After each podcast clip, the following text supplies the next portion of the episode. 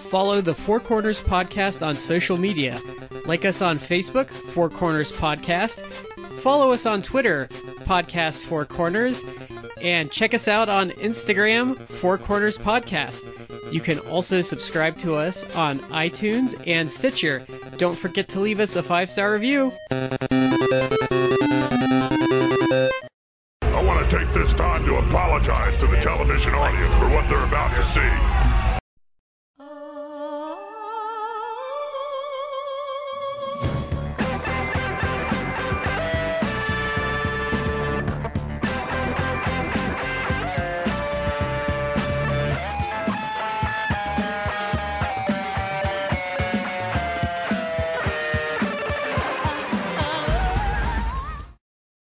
Ladies and gentlemen, welcome to the Four Corners Podcast. I'm Shad with Matt and Brad. Guys, how are you? I'm doing good, Shad. I am doing good as well. All right. It is I'm fall glad here. it. It is fall. It hasn't cooled off quite like fall yet, but it is fall. No, we actually get to see the leaves change this year, which can That's be a rarity in Ohio. Well, they haven't really started changing in Kentucky yet, but um, we'll get there. We want to say thank you, everybody out there, for tuning in with us for this episode. We'll take care of our shout outs first thing. The first one goes to Collar and Elbow, the wrestling brand. Collar and Elbow Collarandelbowbrand.com. Use the promo code for Corners Podcast. That is the number for capital C in Corners, capital P in Podcast to save 10% off your order. They have some new shirts up. They have a uh, let me see. They've got a, uh Halloween themed. It's Frankenhead. Um, they have the Daphne Memorial shirt. They have the Trevor Murdoch. Everybody's a tough guy until they meet one shirt. And they have the collar and elbow drip shirt. So some new shirts that are out there.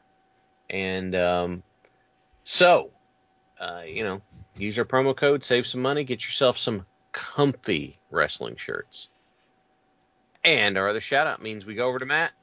Uh, yeah, that'd be to Orlando Colón. You know, Orlando Colón, he doesn't practice Santeria. He doesn't have a crystal ball. Uh, he might pop a Captain Sancho.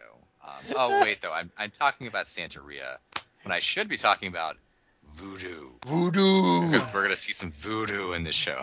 Oh, that sounds like a segue, Matt. it is a segue. I'm offended Cage Match has it as Rasta the Voodoo Man when it should be Mon. It's Mon. I It's with an O. They I call know. it out specifically. So yes, Rasta the Voodoo Mon. We are going into part three of the TV title tournament for the GWF. We're finally getting through the first round.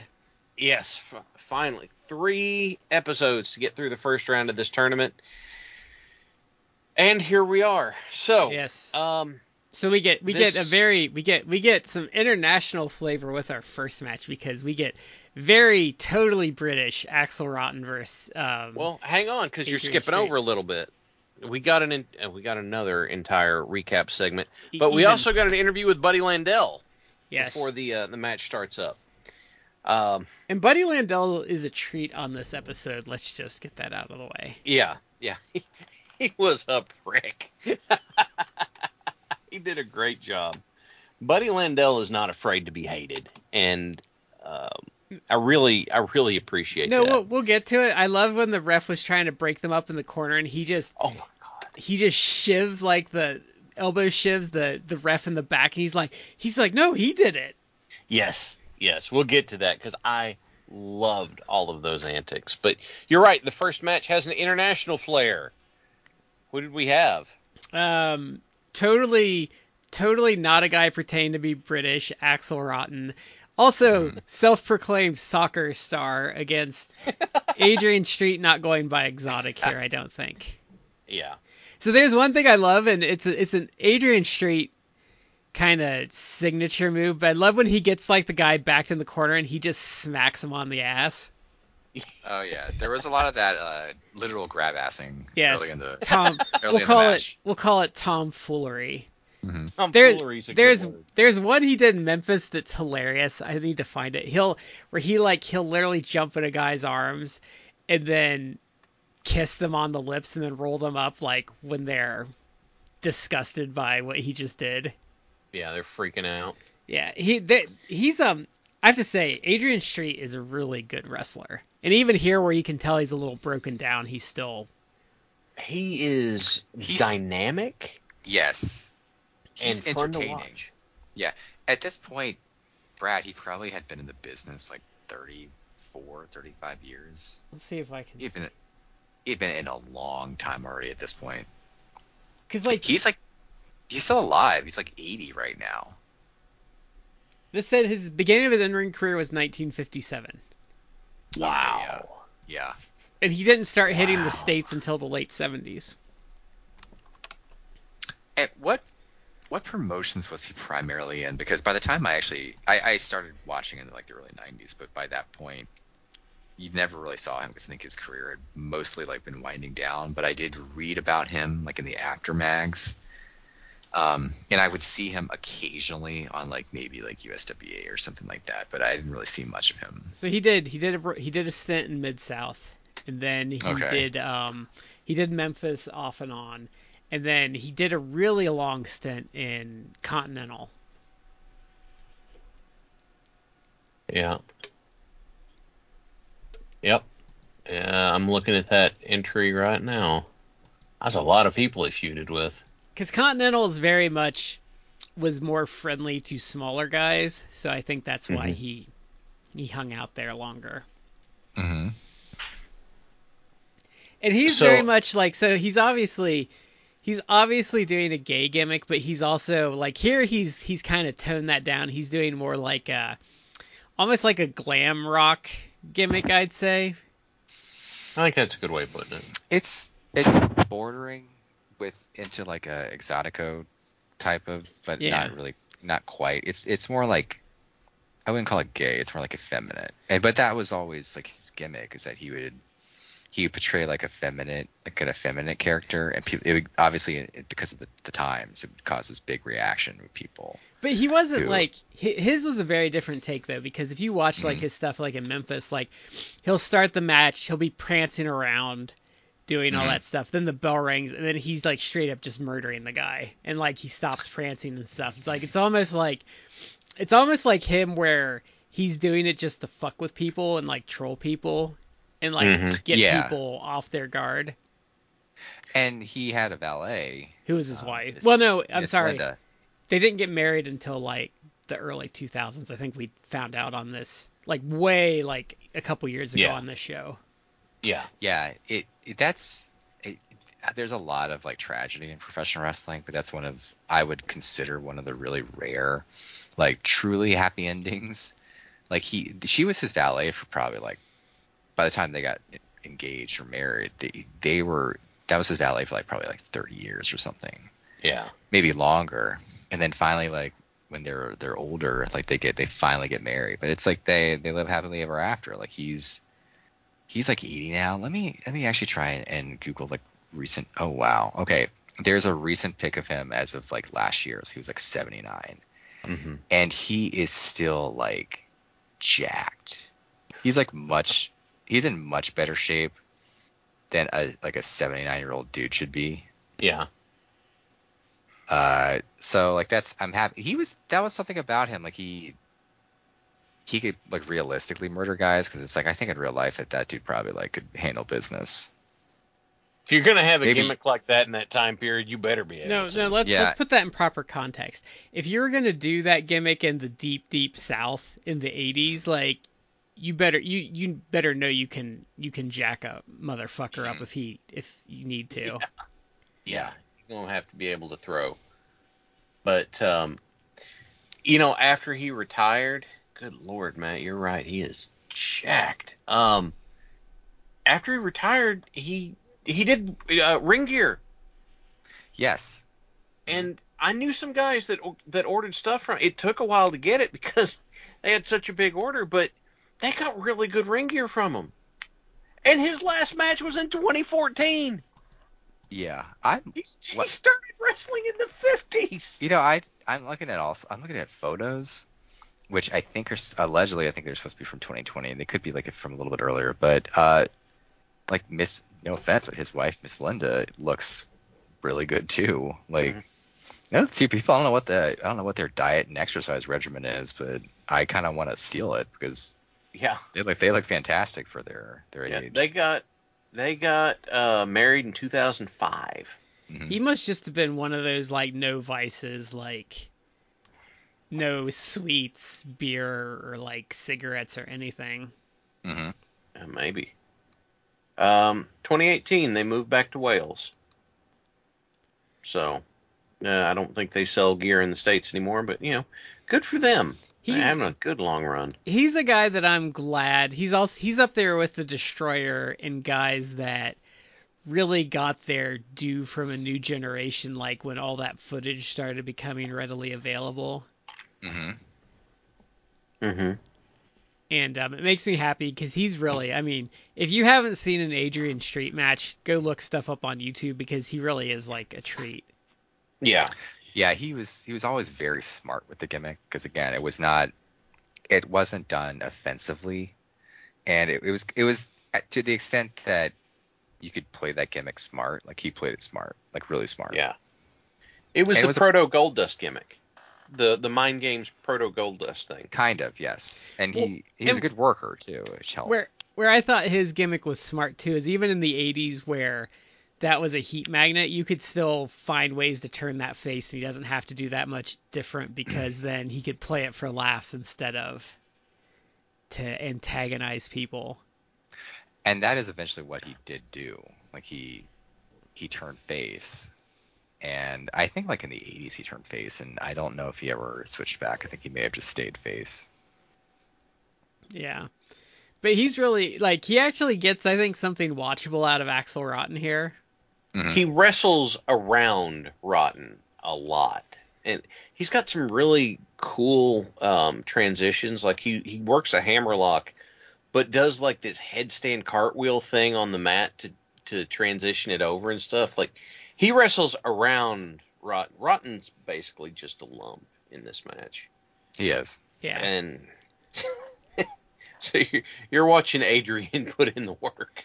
Well, but I hated I hated the end of this. This is like the worst way to do a cheating, and so he he gets the visual pin on Adrian Street, and they find out he used a foreign object, and then turn around and DQ him, which I hate because it makes both of them look bad.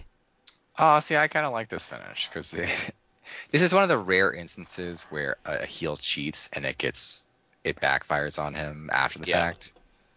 Yeah, Uh, I didn't mind it either for that same Yeah. reason.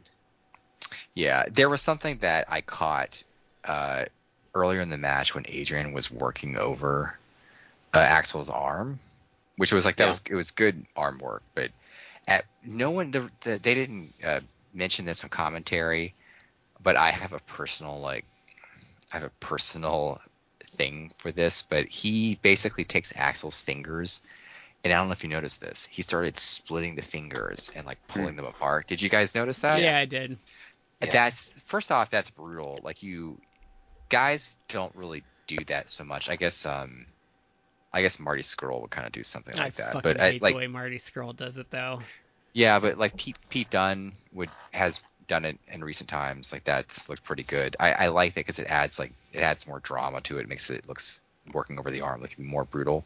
Yeah. But I marked out when I saw that here because I flashed back to Halloween Havoc '93 Mm. that's one of the first pay-per-views I ever like my parents ever let me order. I was I had, had been into wrestling maybe like a year, uh, and I actually I I got my parents to order this because I was fascinated by the the Vader Cactus Jack Texas Death match. Well, it was a it was the spin the wheel make the deal match, but Oh, okay. in the in the undercard it was Paul Orndorff against Ricky Steamboat, which was like a really fantastic match. They went like almost 20 minutes, and Jesse Ventura and Tony Schiavone were on commentary, and Steamboat does that to Paul Orndorff, which is more like a heel move, even though he was a face, and even in this match, Adrian Street was a face. But he starts like pulling apart and splitting Paul Orndorff's fingers, and Jesse Ventura like has a fucking stroke practically. He's like, he's splitting, he's splitting the finger, Schiavone. That's blatantly illegal, and like has it goes into like a conniption. Like, how can you do that? That's blatant cheating. Is that Like, the ref better step in and like I don't know that it is, but he was making a big deal that it was. Like it's it certainly was. Uh, he was he was indicating that it was illegal, like and it was a legal move to do, and that it was you know dastardly of Ricky Steamboat, this good guy, to be doing that. Which that's the thing that we've talked about, Jesse. Like that, I did love about that. If if the face was supposed to be on the up and up, and he's doing something like you know shady or illegal, then he would definitely like call him out on it. Jesse was also very good about inventing things to be enraged by. Yeah. So you know, it, this it kind of sounds like that. That's what we got here. Mhm. So, you know, I, I wish he had never done that conspiracy show because anytime we talk about Jesse, I just want to be like mind control. what was that stupid show? That was on like True TV, wasn't it? Yes, Oh, I think it was Jesse I think it Ventura's was- conspiracies. I think it was called like that. Conspiracy. Yeah. Yeah. I remember because Patrice did this bit on Opie and Anthony about it where he was they were like looking for the 9 9/11 wreckage and he was like they Mhm. won't let us in the warehouse and Patrice is like making fun of him He's like Mr. Fuji throw salt in their eyes so we can get in the building Yeah.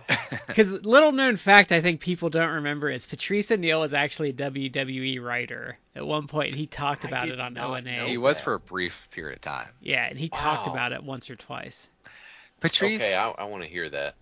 I I I miss Patrice. He's been gone for years now. Like I miss him like so. Uh, I every now and again I'll I'll listen to clips of him on on YouTube because he was just brilliant. And the thing that I will always love about Patrice O'Neal is that he just did not give a shit, and that that kind of affected his career. Probably he should have been like a big bigger star than he was, but he would just had his opinion. He'd voice his opinion, and it's like he didn't necessarily care about the repercussions. Because I think he like, I think he mouthed off to, to Stephanie or whatever back in the day, and she's like, "You're fired," and he's like, "Okay," and she's like, "Well, no, you don't understand. That means you can't work here anymore." And he's like, "Yeah, I, I know. That's fine. I'm okay with that," and he just left.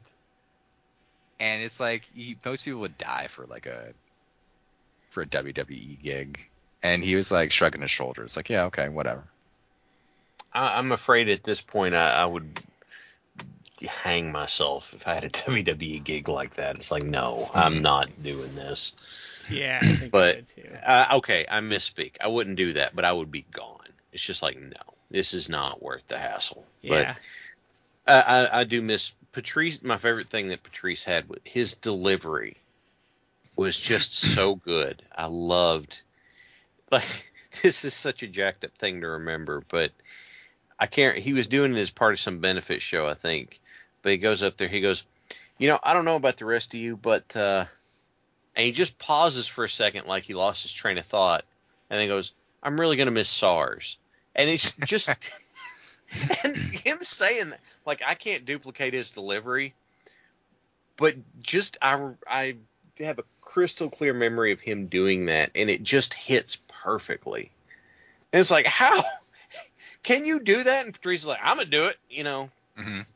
So he has so many classic bits. One of the best ones is that he he would do this whole bit about how like yeah I don't litter. It's like I don't because like I don't need to be like walking down the street and like drinking my soda and then be done with the soda and throw it into the bushes and all of a sudden like they find a dead white woman with my soda can next to her with my fingerprints on it and all of a sudden you know I'm arrested. Like look there he is there he is officer the soda can rapist. There there's one he does about the TSA that cracks me up because he's talking about how he's a dirty perv and he he thinks I'm like the TSA the the TSA people because he's like talking about like yeah you know like a woman like a woman bends over and I'm like ooh ass crack like delicious ass crack. And he's like you know then I go to the TSA and I get like the thing and like ooh are these are these like your balls between your legs? Like just like he, there's always like the weird the stuff he'd come up with. Or Mhm. just I- even on I- O and A when he'd just like attack a caller for no reason. yeah I think that it might have been a clip I stumbled across that was from O and A, but where Jim Norton convinced him that Face Off was terrible. Yeah, that was yes yeah. that yeah that just at the end of it, he's laughing so hard and said, "I didn't realize it, but now I hate that movie too." No, he was like Jim Norton talks about like something like John Travolta does, and then Patrice is like, he's like, you know what? It's like you're right. Like fuck that movie. Yeah. Like total That- like that heel turn and hand like down the face move they do. yeah. And he's like, "You're doing that, and you're messing up my eyelashes, and I'm just, I'm gonna be blinking all the time. What the hell are you doing that for?" And Patrice is just falling out of his chair. Yeah, I, I, that's a classic one. I, he didn't start off like hating it. He's like, you know, I like I like Face Off, and Jim Norton just jumps like, no, you don't. And he just he goes into like a 20 minute tirade about how dumb the movie was. Yeah. Uh, there's another one that's in, in kind of uh, a sequel to that one is when they they tar- they talk they talk about um Independence Day, the mid 90s Will Smith alien Mhm. movie, and Jim Jim Norton absolutely like destroys that one. And at the very beginning of it, Patrice just like starts laughing outright. It's like, oh no, you're not you're not doing this to me again. it's like he, he liked that movie. And some of the Jim Norton's uh, critiques are hilarious. He he names the Judd Hirsch character a specific word that I can't. Oh, I'm not going to repeat. I'm not going to Yeah. repeat because people would think that we're being like anti-Semitic and we're not. But he just is is he was he doing a commentary about how like the, that character in the film is pretty much like the most ridiculous Jewish stereotype. Like you might, as, it Like, might as well have been like those like twenty, like those twenties and thirties like German propaganda cartoons Yes, about. it's Yeah. it's an absolutely ridiculous portrayal. yeah, like the yeah, like you've seen it online, like the one like the the big nose and they're like wringing Mhm. their hands like evilly, Mhm. like that. It was essentially that. okay it it's this is this is a weird thing to say but they found a way to make a worse characterization than henry zebrowski making um, david berkowitz the son of sam killer into a jewish stereotype Oh, like, that one's hilarious. like i appreciate what the guys on that podcast do in order to like demystify serial killers and so they turned david berkowitz into like kyle's cousin on south park the Mhm. the the hypochondriac like that sort of stuff and they did that with david berkowitz but that's still not as bad as um as as judd hirsch The- the- the guy on- Day. the guy in Family Guy that's like, I was very injured. Like that guy is still Yeah. like Oh, yeah. dialing that down a couple a couple Yeah. degrees. the Jerky Boys dude. Yeah. Yeah. So wrestling uh well, I'm just avoiding the next match because I was texting Shad and I swear to God this match is 20 minutes. I know it wasn't. I'm just like, I'm like this fucking Jeff Gaylord Rasta the Voodoo Mon match won't end. It went on a long time. And for what it was, like I was just like, this does not need to keep going on. No, there was no like they get they come out and and Rasta has I think he's got the best monster gimmick that I've seen in GWF because it's it's more a gimmick than anything else there. And like Muck and Singh is a big dude who who will just crush you, but it that's not as much a gimmick kind of thing whereas Rasta is like very much. Well, he was a football player. He was um Lester Speight. He's actually Mm-hmm. he's actually in the Titans TV show currently. Okay. Is he? Yeah, he is. Um, who the fuck is he? I just saw that he was in it. He. I mean, he's most famously known for a series of commercials where it's like Terry Tate, office linebacker. Oh my god, I love those commercials. Oh, yeah, yeah. No, they're really good commercials. They're really I didn't funny. realize it was the same guy. He take your pins, Richard. Like he that those are really funny, and that's what he um. He oh, found he's um he's in all the he's in all the Gears of War games. Is um Yes, he is. Augustus Cole. Yes, he he played uh Cole, aka like Cole Train. Like that. That's uh that was really good. He's actually done way more stuff than you would have realized, rather than him be an actual like wrestler. He's um so he he's Mr. Atlas and Titans. He did um he did um the Meteor Man, Uh, that's not a good movie. Any Given Sunday. Harold and Kumar escape from Guantanamo Bay. hmm Um, Transformers, Dark of the Moon. And he did Walker I'm- Texas Ranger. Wow, Walker Texas Ranger was still on in 2000. Yep. They had kind of like Chuck Norris was doing less and less. They had like a new generation of people around to do stuff. Are you aware? Was Terry Funk That they on ha- a Walker Texas Ranger episode? Or was that um? No wait, wait. Was he on that or was he on Quantum? I know he's on Quantum Leap. Was he on? He was on Quantum Leap. What? Pretty sure. Wow. I, I don't know, but ha- are you aware that they have remade Walker Texas Ranger? Yeah, I think I knew that. Yeah, it's Oh. it's with uh, I want to say Jared Palecki or something like it's oh, Jared dude- Padalecki from uh, Su- Yes. Supernatural. from Supernatural. Like it's that guy. Oh, he wasn't. He was on Quantum Leap. He was also on The Adventures of Brisco County Jr. Oh, I love that show. I keep meaning to watch that show and just keep forgetting to do it. and Swamp Thing.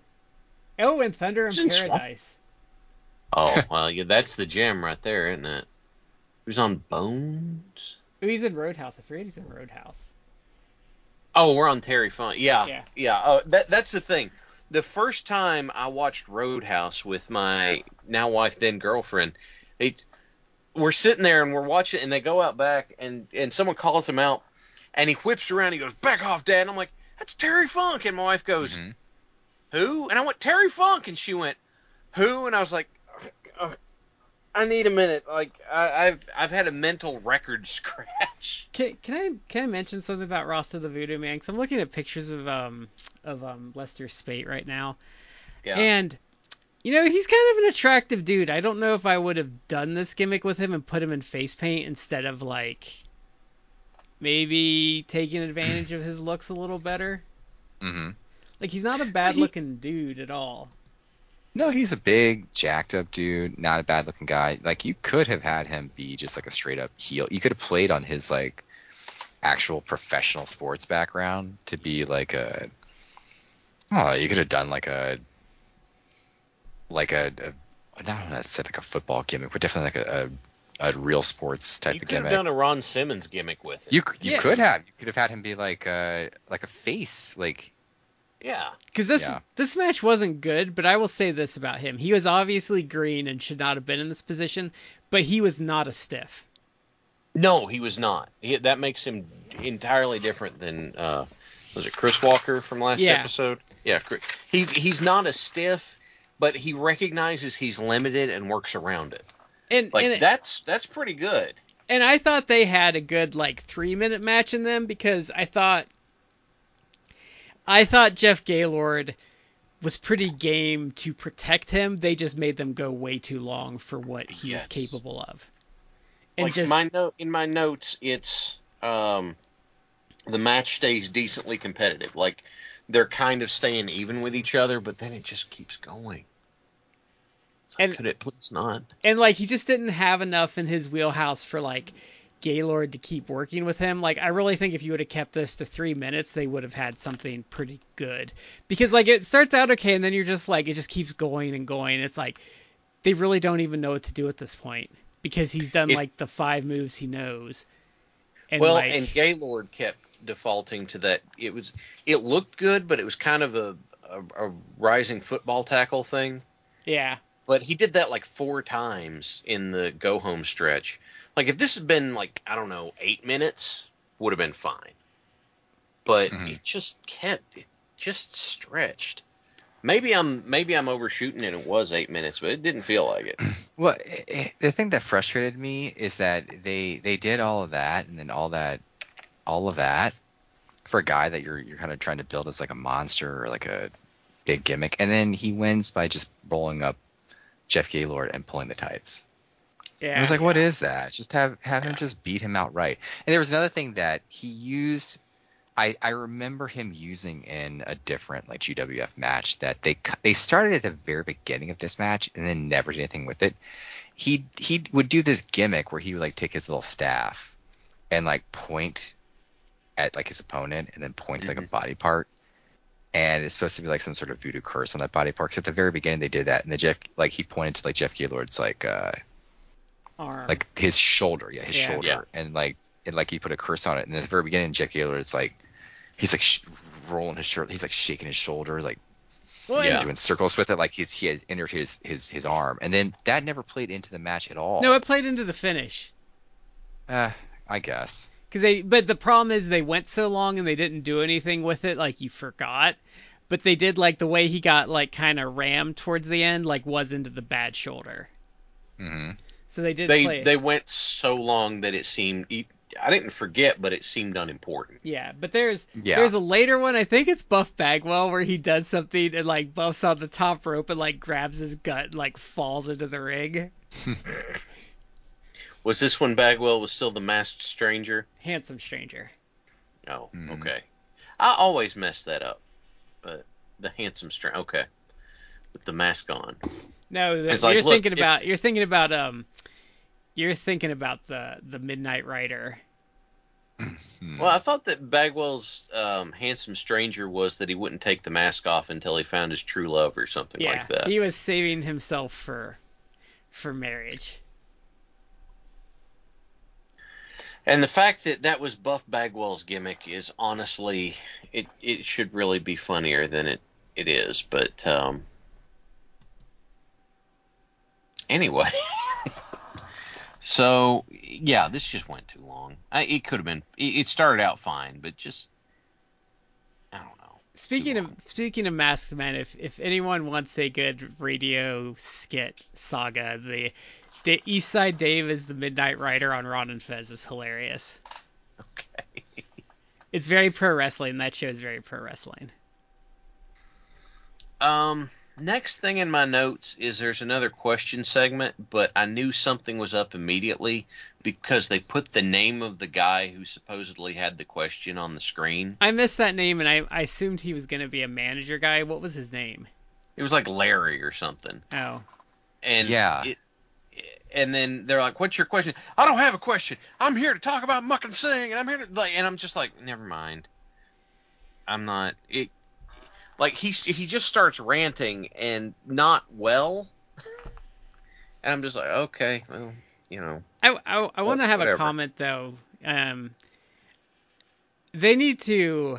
I, I don't know if they change this, but they really need to not have Joe Pedicino do interview stuff and let Bonnie Blackstone do everything because she's far better at at interplay with people.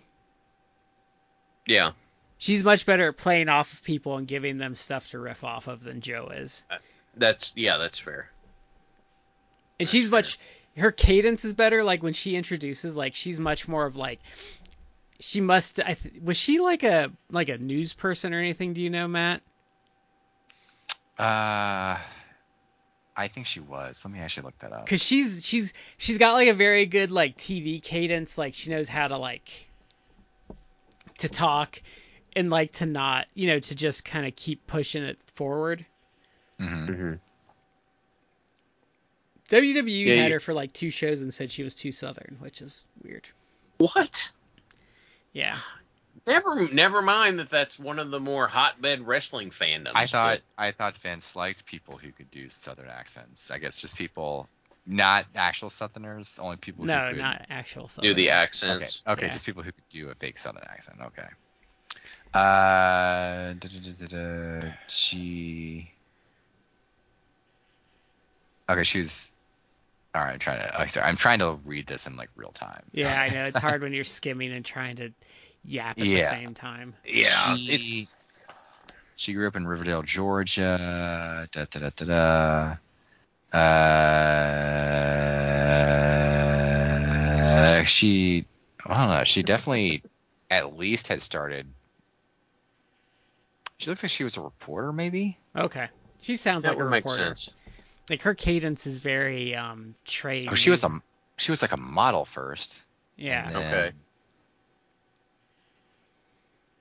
She's still got Ah. 80s hair here too. Yeah. Well, this is '91, definitely- like, and Yeah. this is like Georgia and Texas that she was Yeah. she was in. Okay, I don't. th- They don't specify on Wikipedia, but they do indicate that she was a quote popular on-air personality in regional territories of the southern United States during the 1980s. Okay. So they they don't they don't really go beyond that, but it does seem like she had experience So I would have doing stuff. I would Like, have just on- had Hmm? I would have had Craig Johnson and Scott Hudson just commentate, not do interviews. I wouldn't have had Joe Pedicino do interviews. I would have had Bonnie Hmm. do all the interviews because she's better at it than all of them. Mhm. Which is why um that was my problem when they had Renee Young commenting on WWE. Like I always thought she should have been like in the Mean Gene role because that's what she was good at, not commentating. Mhm. But you know Well, they never use anyone well. She wasn't good with commentary because she wasn't able to talk herself because nobody is on that desk. Well, and Corey like Graves Pat McAfee's the only guy that can. and Corey Graves doesn't shut the fuck up either. and and honestly, like she's proven that with her podcast stuff. Like she's a good interviewer. Mhm. But yeah, I would I would have my takeaway from the episodes we've watched is it's a it goes a lot better on the interviews when Bonnie's doing it. Yeah.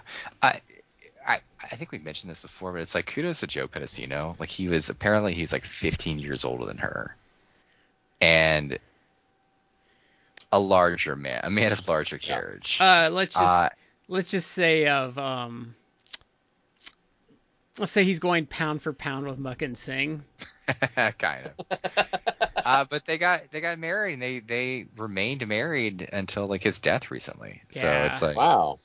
He died Yeah, in like, 2019. he 2019. did quite well for himself. Yeah, it was pretty recent. Well, he did pretty well. Like I don't know what he did when he went back to Atlanta after all this, but he was successful post GWF and out of wrestling. Mm-hmm. Good for him.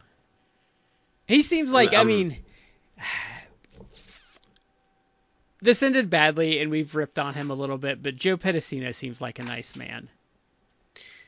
He he's a nice man. It's just he was well. I mean, if you're the owner, yeah, he's naive. And wrestling is a very carny business with people that will take advantage of that. But then the other th- side to it is also, you know, uh, I mean, he took he took a shot, and also if you're the owner of the company and decide you want to do something, ain't nobody gonna tell you you can't. But you know, he took a shot and you know made a decent go of it, which is, yeah, that's all right. Yeah. It's it, it the Wikipedia says that he owned some local radio stations in Georgia and was the sales manager for a radio station in Atlanta. So, you know, good for him. Yeah. You can do well with that stuff. Yeah. So that's uh, the next one is uh, Jimmy James versus Big Bully Busick. Yeah. So they've been building like well, I guess this is just the third episode, but they've been really consistently riding on the Bully Busick using the heart punch thing. And like they they've been riding that horse hard. Um but oddly enough, I think he's right that it's not a heart punch. It's kind of like a thumb jab into the chest. Like it's not necessarily Well- a punch. We we've talked about the the mechanics of it before, and it, he does do it differently enough where I think he is um let's shall we say technically correct, the best kind of correct. Well, okay. If you're doing a heart punch, literally what are you doing?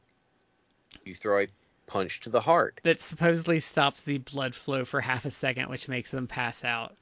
Yeah. He's punching them on the right side of the body. He's not punching them on the left side where the heart is. He's punching them on the other side.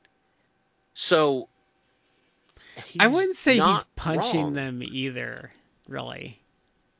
Well, I, I'm I'm going more on about the what the the location as opposed to the, Because I feel like style. But I feel like, but I mean, I'm talking about we're getting into the mechanics here, but I feel like when I've watched it the couple times, the couple matches of his I've seen in GWF, I feel like the primary contact point is his thumb, not his fist, which would not make it a heart punch. I don't know. I was just kind of buying the buying the kayfabe of him punching them, but I'm It- talking about like the mechanics of it, though. I think he does have a point because I think, I think if we're getting into the nitty gritty, like you said, the kayfabe, I think the prime, it's like um, it's like when they they talk about bad hits in like hockey or football, and they talk about the primary contact point, I think if you Mhm. get into it that way, the primary contact point is the thumb, not the fist. So is it a heart punch if he's making primary contact with a finger? I'd have to go and watch it, but it could be what um, I had an old boss who had been an EMT, and he he referred there's a, a life saving technique he referred to as a periocardial periocardial thump. You know that thing in movies that people do when when CPR quote isn't working, and they like straddle the body and just start punching them. Yeah. That's what that is. And I, I don't know for some reason your description ma- reminds me of that, but again, it's on the wrong side. So I if if it's not a punch, it can't be a heart punch, and if it's not on the heart, it can't be a heart punch. just as a random aside because you're making me remember my various times in CPR class. Um, if you ever take CPR training, it's absolutely brutal, and you, you spend the whole thing praying to God you never have to do this to a human being. I was a CPR trainer. Um, it is not an easy process. There's a reason that whenever you do see, like, if you see people, like people who know how to do CPR, they actually position, they put the hands on the chest, but they position their shoulders above their hands so they're not using their arms because it's hard. Like, Yeah. you're using your weight and your torso to press on the heart. And you're having to flex the rib cage to do it. It is yeah, hard. and you're and just like they're gonna tell you in the thing like. The, the things they told us, they're like, yeah, you're gonna break their ribs and they're probably gonna throw up on you. And I'm just like, oh fuck. Hmm. That that's why they recommend having the mouth guards for doing the mouth to mouth. Yeah, because I was If like, you're gonna do that, Cause like they're like they're gonna break through. I was like, ugh, it- like I'm gonna have to. kill Then like they're gonna throw up on you. Like, oh come on. well, e- even if you don't do the rescue breathing, like for instance, I don't know, they have a massive facial injury. The the the compressions are the important part. But I yeah, I was a I was a CPR trainer for two years, and I trained a lot of people. Well, they they've And- changed it a couple times in the last Oh, like, they 15 always- years. they always do that. Because I I haven't done it in a long time, but like the compression thing, every time I look is different. Like the That's so compression they- to breathing ratio and all that stuff. Yeah, that's that's so that they can they can justify charging you for retraining. Oh, I thought you That's had to do it every year. Because like first aid, I think you're good for like three years. I know, I know keeping my first aid like um cert up was really easy, but like the CPR one, like you constantly have to. It, it they haven't changed it as rapidly, but they do change it every so often. And it's like, well, I gotta get recertified. I gotta get the, and yeah, I've I've had to do that. But Because you'd be The- the- surprised at the number of people that don't know if there is an impaling wound, you do not pull yeah, the leave it item there. out. You just Oh. bandage it around it, and dumbasses pull it out all the time. It's like idiot. Like It- because I, we have an entire, at least one entire generation of people who, who they they've grown up with movies and think that it's like the movies, and it's like no, no. Movies are ridiculous anyway. Like in movies, like you can have people like literally get shot with like an arrow, and then like they keep fighting or they do something. And it's like if you get Nope. shot with an arrow in real life, like you're done.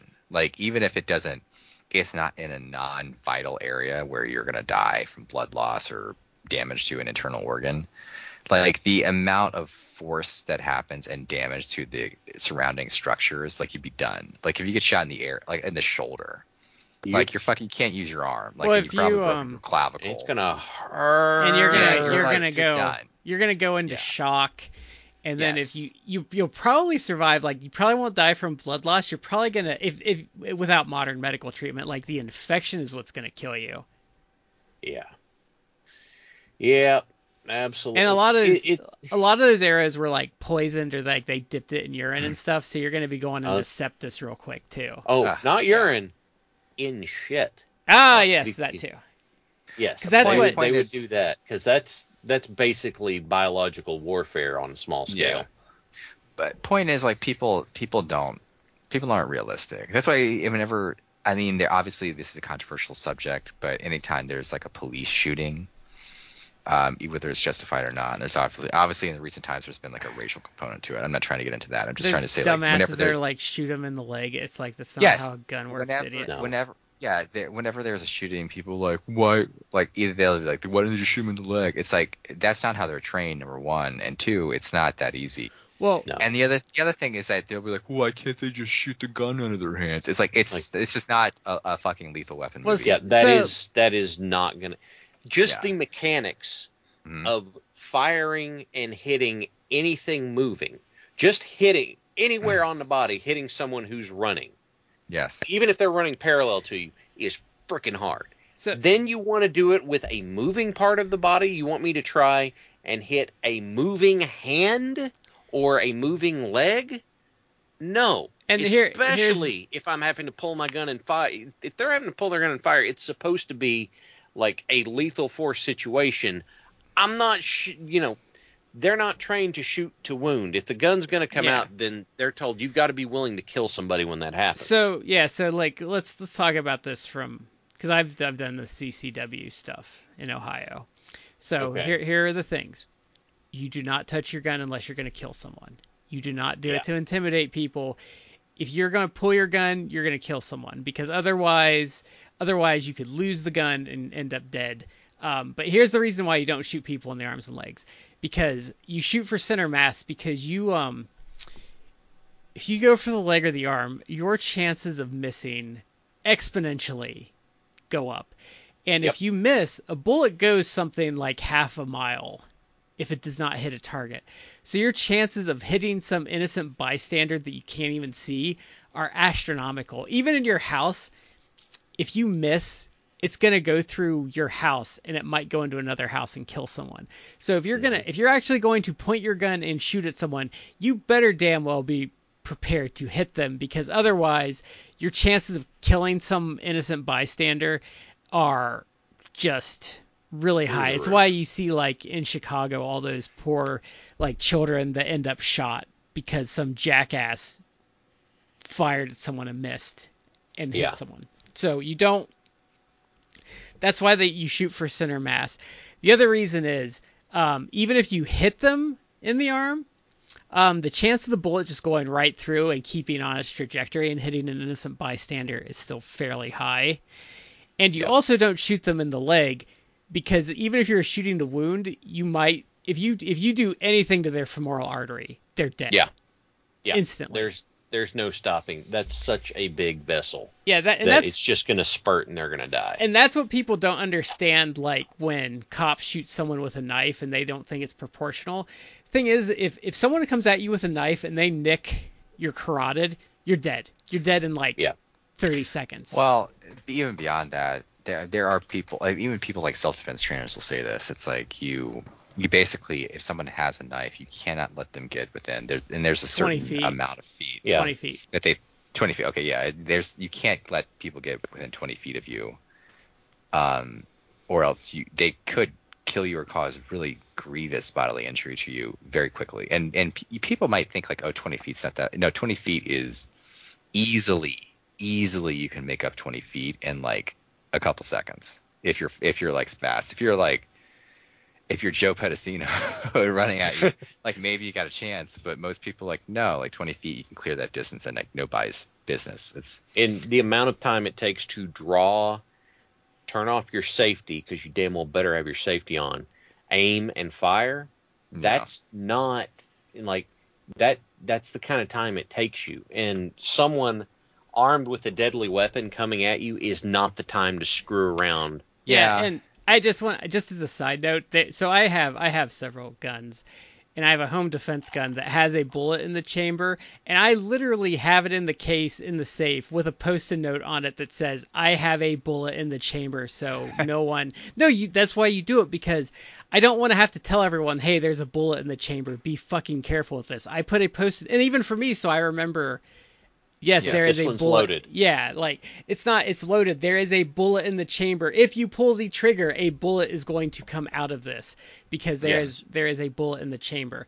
Um so I, I, I put a post-it on it because I just it says there is a bullet in the chamber, and if if if someone is in the house that is like watching the house, I tell them about the gun safe. I don't necessarily give them the combo, but I said there is a nine millimeter in here. This is the one. It has a bullet in the chamber. Don't touch it because there is a bullet in the chamber, and that's different from it being loaded. That means there is literally a bullet ready to fire in it. Yeah. How did so we the get heart here punch. again? the heart punch. it's not a heart punch. It's a bully blaster. Um, I think we were t- thinking about um, Arn threatening to murder Malachi Black with a Glock. Armed Anderson. Armed Someone Anderson. hit the horseman music. The uh, the have the monkey meme was my favorite. That has like the face paint like scribbled on him. Oh yes. For those who don't know, there's there's a there's a meme where it's like the the it's from like I think it's like a, a Spanish uh children's show, but it's like the monkey that Yeah. looks like looks at the camera and then like looking side eyes, or it's supposed to represent like they're not sure about something or they're nervous about something. Yeah. And Yeah. it was like someone someone mocked up did like a Photoshop of the monkey to look had like this like drawn on beard. it's supposed to be like Malachi Black. I I found that because I was looking to see if someone put him on the Contra cover Mm. with his with his Glock. My favorite uh, of the whole thing was the when they memed armed speech over that uh, self defense for for seniors video. Oh, yeah. Where it's got the guy that does call an ambulance, but, but not, not for for me. me. My and, and and he's like, someone pulls you over, you say, please don't hurt me. But I pull my Glock out and put it to their head, and that's when the old man in the video turns around with the gun in his hand. I want um I want I want a shirt of the you can't spell NRA without R. Oh no, it's you NRA is R and spelled backwards. Yeah. there have been so many amazing memes that came out of that.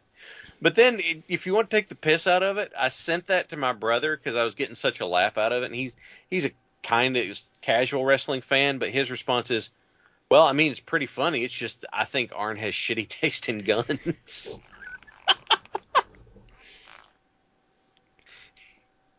so, okay, yes, Armed Anderson, Yes. heart punch, Makhan Singh interview. That was the next thing I have in mind. Is this a new one or is this a repeat? Because so No, I- did watch this, but they've done so many recaps of other stuff so far that I kind of was like, I think this is new, but I'm not sure. They do a lot of the same stuff, but it's a new interview. And I mean, I get that this is a daily show, so they don't want to like move too fast. Yeah.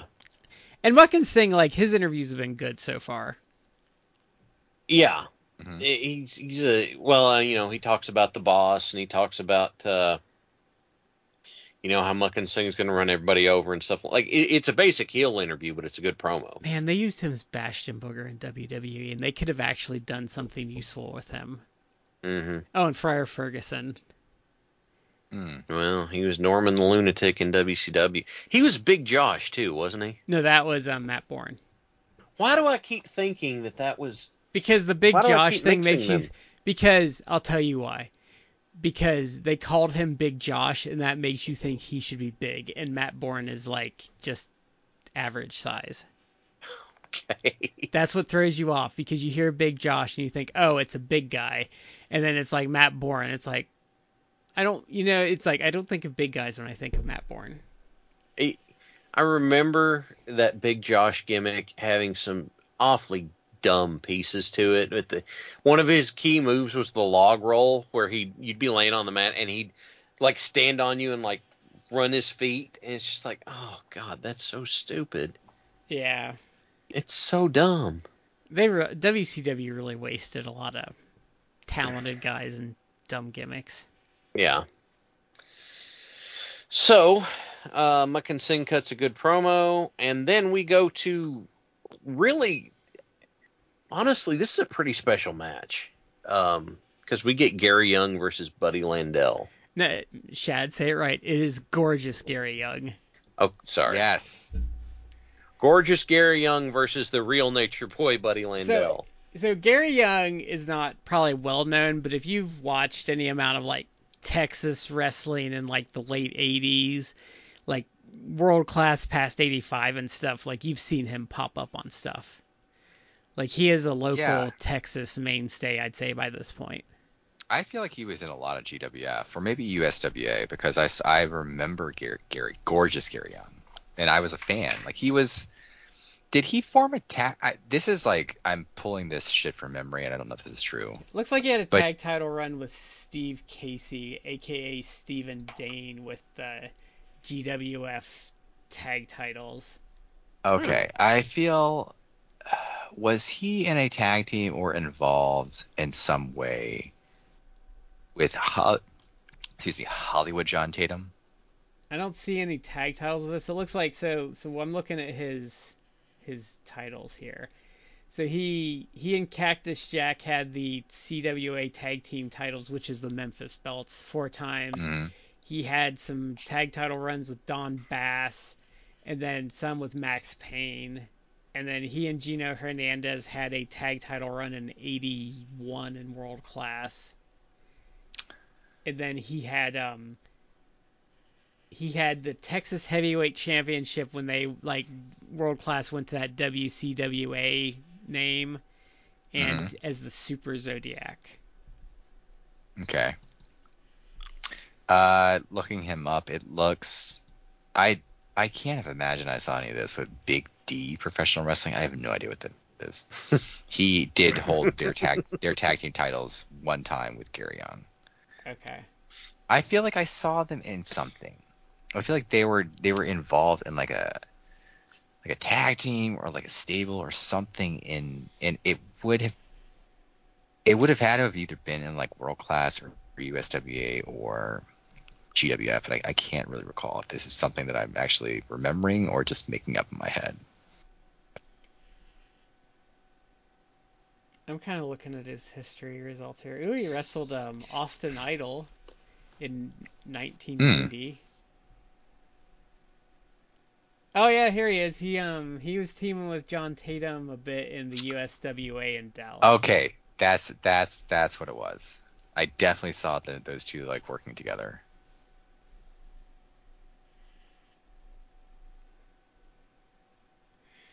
I need to stop looking at this and talk. What?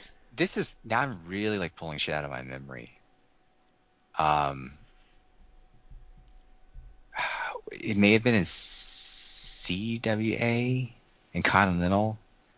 But do you guys remember a worker named named Billy Joe Travis? yeah, he teamed up with um he and Jeff Jarrett I think teamed together.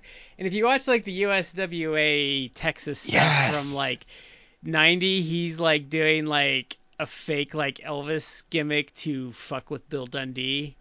hmm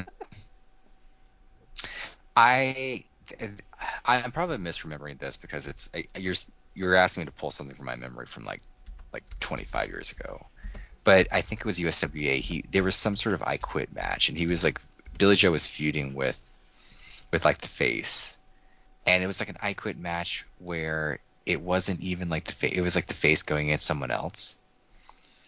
But part of the I quit match is like Billy Joe Travis comes out and he like gets the microphone and it's like the heel puts the the, the face that he's feuding with. He, like he puts him in like a know, like a submission hold or something like that. And Billy Joe gets the microphone and he's just like he goes I quit I quit. In like this really southern accent I quit I quit. It sounded nothing like the face and the ref was like oh he, he must have quit and like rings the bell and the and the face loses That's and it's like this is the dumbest way to, to lose an I quit match. Like this, that you're the the ref buys this voice that clearly didn't come from the worker. It came from like off in the corner, and it's clearly like a different accent. Oh god, was he died he died of a heart attack in 2002 at the age of 41. Mm. That's young. Yeah. He must have been doing some stuff. Like 41, 41 year olds don't don't drop dead. Generally. Yeah. yeah, not generally. So this was a, so what I liked here is um Buddy Landell is just a fucking dick. And he keeps like fucking with the ref and like blaming it on Gary Young. Yes, I love that because he does that twice early on. You mentioned that part where he pops the ref when the ref tries to separate him in the corner, and then the ref turns and looks at him, and Buddy Landell throws an arm around the ref like he's going to protect him, and points his finger at the other guy's like, "You back up! You don't do like." He goes through this whole thing to gaslight the ref for the first half of the match so that the ref will look poorly on the babyface for the rest of it. This was like and I don't think I've ever seen anybody do that before. it was a really understated kind of funny comedy match.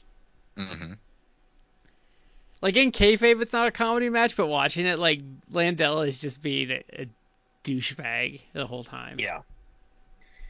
And the, here's the thing: Landell sells really well through the course of this. You know, when when when gorgeous Gary Young, you know, hits him with something, Landell is is selling big. So you know, this was, you know, for the longest time, I I, I unironically thought of Buddy Landell as you know the joke that they that you know part of the gimmick is without realizing it. But you know, I have not given the guy enough credit. He's he's really good at being just an utter dick of a heel. And and and that's that's I know I've I've hit the soapbox before, but there's too many people wanting to be a cool heel, and that should if that and the what chance could go away, I I would be so happy.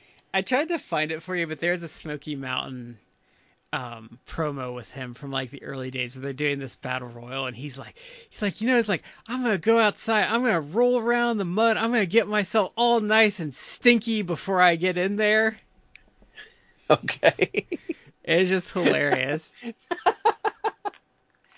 like I said, he's willing to just be such a prick. Like I like I said though, like just I know the bits you've seen of him now that's changed your opinion. Like I think he's honestly bulletproof. Where like he doesn't need to win just because he's so obnoxious, he can get it Yeah. back just by talking. See, the guy that got me into the business, BJ Fuller, was so good at pissing people off. Like, you know, BJ could walk through the curtain and take like three steps and people would hate his guts. Because, you know, BJ knew what he was doing in the ring. He had a good handle on it, but he was also, and one of the things he taught me, when you're being a heel, just find everything that you can think of to do to be utterly despicable. Even, you know, if if you've got the guy in the corner, choke him. Not because you need to, but just because you can. Because you're a prick. You know, if if you're gonna put a finger in your eye- finger in his eye, make sure everybody except the ref sees you do it. Why? Because you're a prick, You had to and watch. you want um, everybody to see what you're doing, so they hate you for it. you had to watch um, Chuck Taylor back in the day on indie shows. If you Hmm. were not being diligent about your water or your drink, and he saw it, like he would be on that thing like a fucking panther and chuck it across the building. I at one time I, I as a heel it, it was it was the wife of one of the workers who was there with their kid. And and she kind of knew what I was doing but I stole the kid's sippy cup and used that to throw water in the other guy's face as a heel. Just There- because I was like what's the most prick thing I can do? Can I take some no I'm going to take a little kid's sippy cup to do it. Well, th- there's a Chikara show, and it's the best live healing I ever saw. So they they um it was Prakesh Savaran the the um oh fuck what was his name? It was the something bear of Moldova. Boar, sorry. okay Oh, what the fuck was his first? Okay, so anyway, so they're accusing I think Icarus like that his water is spiked. So they make the referee Icarus. they make the they make the referee taste his water and then they go and they get this woman's water at ringside and they're like, "Well, try this to see if it tastes different." so they make the referee drink it. So then there so the boar I think it was the boar, it might have been Sabar, who was an X-Pac ripoff. Like literally, like so he grew up in like this like communist country, and all he had were X Pac matches. so like that's how I learned to wrestle. And they had they had X Pac, they had X Pac commentate one of the, the matches, and he's not talking, and, and they say something. He's like he's like he's like oh I'm sorry, like I've never I've never seen someone like wrestle my match like rest you know I've never seen my match from this side of the of the the booth before like as a joke. But so they go to hand this woman back her water and she reaches for it and right as she's about to touch it they just drop it like on the ground. And the whole the whole crowd kind of goes quiet. And there's Ah. like this ooh. And i was like wow that's really like that was really a good heel move. Yeah. Yeah. You are uh, you're talking about the proletariat boar. yes the proletariat Yes. war moldova Uh, we've talked about Chikara before on the show. We don't. We kind of don't give it enough. We should probably like review a, a Chikara show at some point. But yeah uh, the formerly known as Dasher Hatfield, who has on the indie scene become A uh, very good professional wrestler. A very good professional wrestler. That's his name. Yeah. Uh, but he has now, I guess he has in AEW or has potentially sh- shortened his name to Avery Good, which is a very actually clever play on the a very good professional wrestling name. Yeah. But Avery Good showed up on uh was it Dark Elevation? oh yeah, he did nothing. He just got the crap kicked out of him for like five seconds. Ah, that sucks because I would have wanted to have see him in that. I, that AEW has like so many guys that I'm almost at the point. I'm proud of am at the point where I'm like, please don't sign any more people Yeah. because it's like I, I don't know how you have airtime to do everyone, include and that's with including like Dark and Elevation. But uh, that's a guy that I actually would say like you should, if you can, hire him, hire him because Yeah. that guy's a really good worker. I think he could be like a solid, at least a solid mid card talent for you, and maybe even if he catches on, like you do a little more with him. we we talk I think we've talked about on the show before, but the best I think modern indie healing I've seen was that clip we saw where Ray Phoenix kicked Audrey Edwards and Edwards in the head and Oh, she yeah. like she goes like completely limp and you can feel the crowd just go like really bad. Oh, Mm-hmm. the like the air sucked out for half a second, and then the entire building is just like, you son of a bitch. And I and uh, like we were watching that like wow Phoenix has got like some big balls for like doing that. yeah. But she did it like her selling was like so good too because she didn't bump or anything. She just went like limp and like Yeah. went down like a ton of bricks. Like Mhm. it was it was like really good healing. That leads me to believe that the spot was planned for her to to Oh, yeah, but I mean, like. I I think not a like lot a of I- spur of the moment uh, ref bump thing. no, but I think I think a lot of people would be too pussy to do that. Like at a show like that because like you knew what was gonna go bad. The like I said, the only time that that worried me was at outdoor shows, um, because that could get real awkward real fast.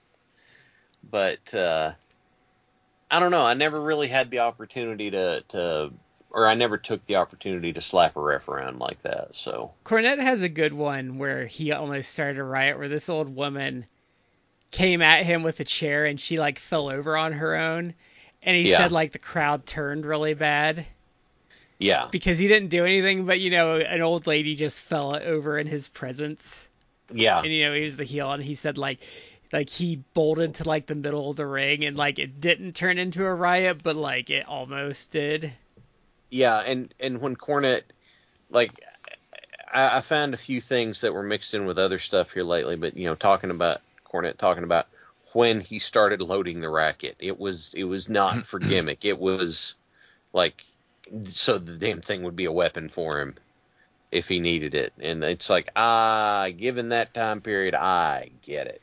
I think Because when I first heard yeah first heard about it, I was like, eh. because some of those heels talk about the old ladies were the ones you have to you had to watch out for yeah, because i know zellner talks about his mom or his grandma or it was his mom or his grandma and her sister would go to the show and they'd throw ice cubes at the heels from their drinks yeah, back in like the, the day and i think it was tim told a story on one of our live streams with him about his um was his, his dad or his grandfather getting thrown His- out of like a san Francisco. It was his his grandfather. yeah Yeah. But yeah, um, and that's how I, I wish I could find a picture. I'm sorry, Brad. I interrupted you. I wish I could find a picture of. At some point, it was like Bill Watts or someone stripped the cover off Cornette's racket as part of a thing, and there's like a horseshoe woven into the weave or something. I wish I could find a picture of it. I think it's just- Afa was talking about from the the Wild Samoans. He was like, they would go to the L.A. shows maybe or the um, maybe it was San Francisco, and he said there were some there were such problems at the shows that someone was like like either ban them or train them or something like that because they would Yeah. cause so much trouble. Yeah. I I don't remember specifically, but I, I yeah, it was something like that. Yeah.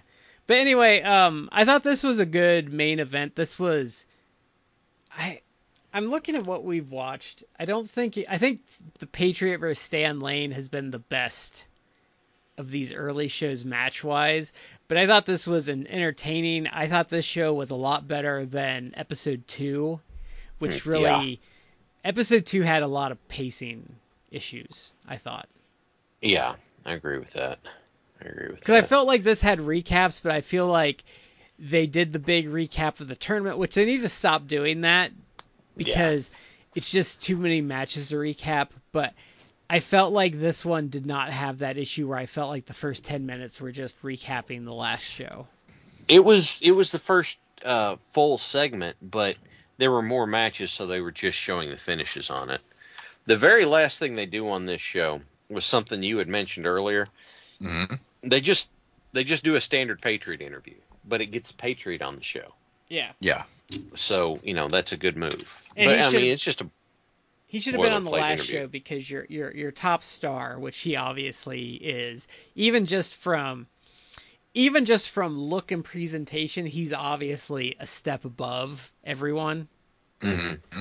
and he should have been on the last show. Like he should be your he should be on every show, even if it's just for a quick promo. just a quick promo. Yeah. Yeah. 'Cause, Yeah. Like I said, he's obviously from everything from presentation, like he's just he feels like he is a step above everyone else on these shows.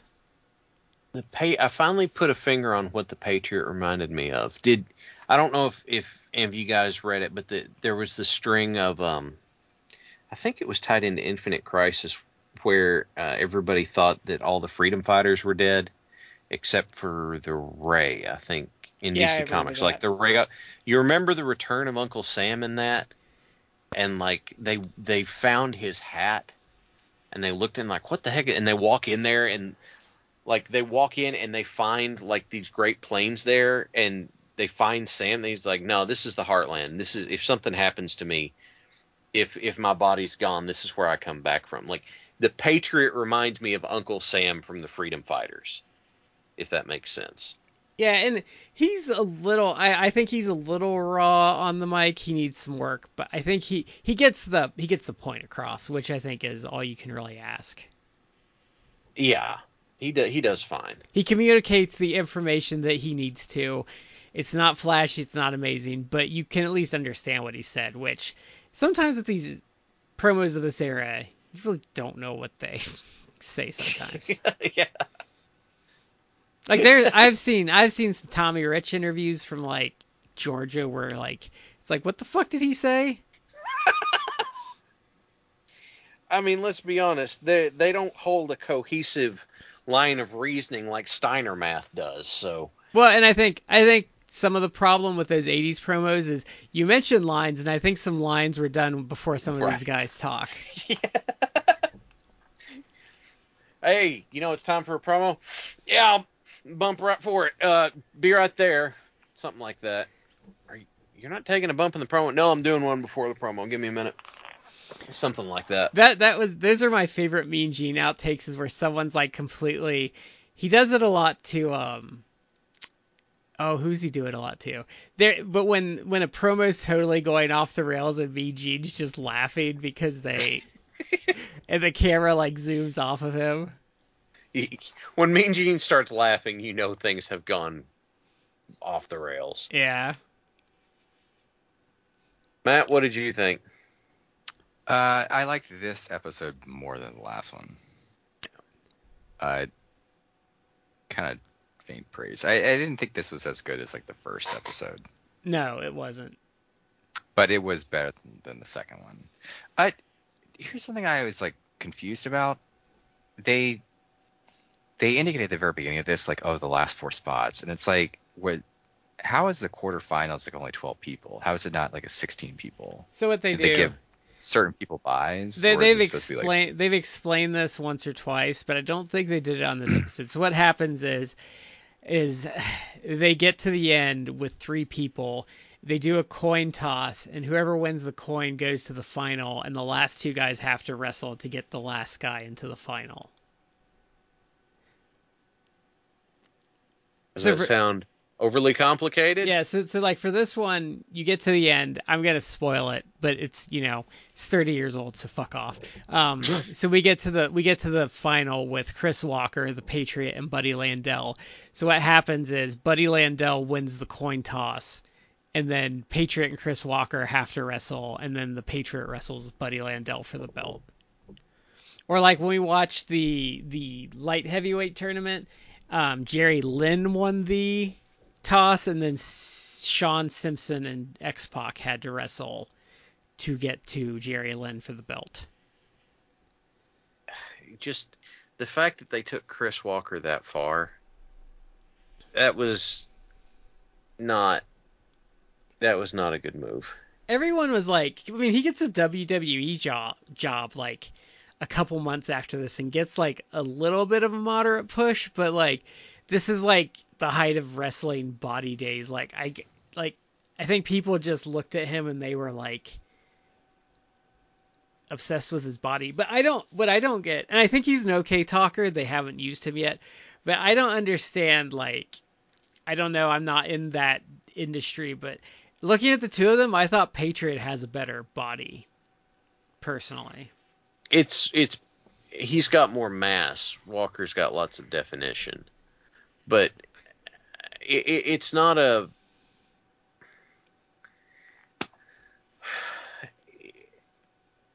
you know how some people will bag on Ultimate Warrior for just being a look, and I think that's unfair because Warrior had a physical charisma and he he was dynamic and energetic, even if he got blown up. And he Like, was he would he was he was so there's there's a classification I like to make in wrestling is there you have stiffs and Yeah. this is on the bottom end. You have stiffs and you have luggage.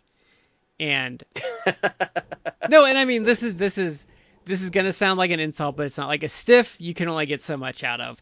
Luggage luggage you can get something great out of if you're really good because they're game enough that you can you can carry him. yeah, and Warrior was luggage. Like you don't have as good of matches as some of Warrior's stuff without being at least luggage level and having some ounce of ability. in my head, the term stiff is attached to body guys who don't know what they're doing. Or like and I Nathan suppose it'd Jones. great. Um, Yeah. Yeah.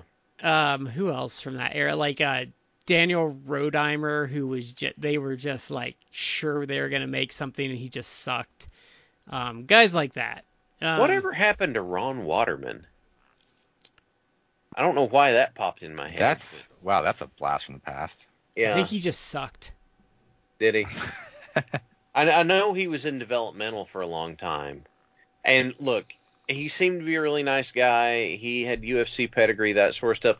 Given that his moniker was Ron H2O Man Waterman, I'm like, that's that's what you're going with. You're going with H. You're just rewriting his last name differently as a pun. God, but you know it, that was all. It's like I know he was in development for developmental for a while, but I was curious whatever ended up happening to him. Uh, he went to New Japan for a bit. He did like some Raw stuff. He's in the HWA. Um, it looks like he just sucked. Like New Japan gave Oh. him a six month run and he just wasn't good. He worked Bull Buchanan on dark matches. Oh, he made an appearance on Heat. No, that was a dark match. Never mind. No. okay, And house shows. Um, I think he just sucked. fair enough. He's working like dark matches on Jakked and Heat. Like you know that's that's sad. Yeah, that's probably not the best sign. But they, they like a lot of those guys didn't didn't pan out. But yeah, so so in my opinion, um, my opinion on the low end, you have stiffs, which are guys that are just totally incapable. Giant Gonzalez would be a, a stiff. Uh, yeah, I can see that. Um, and then you have your guys that typically are not good, but they can be carried. So I, I refer to them as luggage. Stiff being as in too stiff to actually do anything. Stiff is in a corpse, is how I tend Yeah. to envision, envision it. Yeah. I, we're, we're, we're, I think we're kind of talking at the same point, but yeah. Yeah. Um, could, you know, can't work, can't bump. Um, there you are. But two left feet. Like we we've talked about that before, and then Matt Matt and I have talked about that phenomenon before, where everyone's just over the moon because they have like some six foot five guy working an indie date, and you go, and the guy has two left feet, and he just sucks. Yeah. Yeah. That that was the that was I think my saving grace is that I was a tall dude, but you know I could I could at least move and get people behind me. I may not have been great, but you know I was all right. Yeah. So uh, I think that'll do it for this episode. I believe we've got another stream with Tim coming. Is that right? Yes, I believe we're talking about invasion angles. So that's supposed to be. So that's what is that supposed to be on the 12th? This will be by the time this drops, we'll, it'll be the day after. We, we will have done it, yeah. So, so but you could go look for it. we're gonna come back from this because this was the end of, tail end of a double recording. Um, we're gonna come back with part four, which has um, the I guess the semifinals. This gets weird because this this ends up being seven parts. So they do two episodes Ugh. for like the quarter and semis, and then like the real semis are like an episode, and then the final is an episode. So um, it goes seven Whew. and it's like I I haven't minded these three episodes, but I it's re- I couldn't imagine watching this live because it's wearing out its welcome as a tournament, and there's still three more after this. yeah, it's kind of, kind of wearing out its welcome right now. It's just too long. Like you should Yeah, like 12 first round matches is not good pacing. no, no. And I understand That- they had a lot much. of content to fill, but like we said, like you kind of like we're at the point where three episodes in, like the tournament really prevents you from like the promotion developing a personality and starting to get to know people because you have to bring a fresh slate of guys in every week. Yeah. And you you don't get with that sort of thing, you don't have much promo time. Like uh, the only person who's had there are two people who've had three that have had consistent promo time, and that's Patriot, Makhan Singh, and Bully Busick. Mhm. And it's like, uh, I mean, if you're gonna give it to people, those are the people to give it. I guess those are some good people to give it to. But I think Buddy's had two promos too. has he? Okay. Then then he would be there with Patriot. But you know, it's like this is really you, you guys are hamstringing yourselves in doing it this way. Well, and they had like they had that Stan Lane and Jim Cornette thing on the first episode, or two episodes later, and it hasn't gone anywhere or been Yeah. mentioned again. Um, you know, some guys like Billy Black who won a match have not gotten like any promo time. Yeah. It's just it's, it could have been better. Yeah. And, and they're starting with they're they're honestly just starting with too many matches. You know, if if you're going to be doing a tournament and putting it on TV, starting from the quarters is is probably where you'd want to start from. Yeah, and Um, and like you need you need like at least I mean I know this is a daily show again, but you know by episode three someone should have at least wrestled two matches to really like start getting them their placement ingrained with people, even if they're just squash matches. Yeah. So I went to go look at the if I can find it in a uh so it's two, four, six, eight, ten. Like the the the biggest like one of the things that springs to mind for me for a tournament, but it's all in a self contained setting. It was the Survivor Series Deadly Game tournament, right? Except here's the thing these tournament matches, like the first round stuff, was all short. 30 seconds, 3 minutes, 3 minutes, 8 minutes, 6 minutes. And that was bad bad All- anyway. Yeah, it, it wasn't great, but oh, I'm sorry, and one of them was 3 seconds. So, but you know, they're all they're all short. So, you know, pop pop pop pop pop, and it was all self-contained onto one show. So it wasn't like something that stretched out over a period of time. It's like it it's all right there one thing. And I honestly think for for as much as they stretched this out, and for as many matches as they did, I would have chopped it down to eight guys and done a round robin. With like Sure. the, the top two guys in the in the final because at least then, at least then even the losers would have gotten to wrestle a couple of matches and you really could have like gotten some hierarchical hierarchy figured out in that time and um there would be some especially since this is on ESPN like you you can do some standings and stuff like that to really entice people but it would help it would help to at least like show you oh well um you know oh sweet daddy falcone went like 0 and 4 in his block like he sucks Yeah. You, you can do more establishment that Yeah. way. But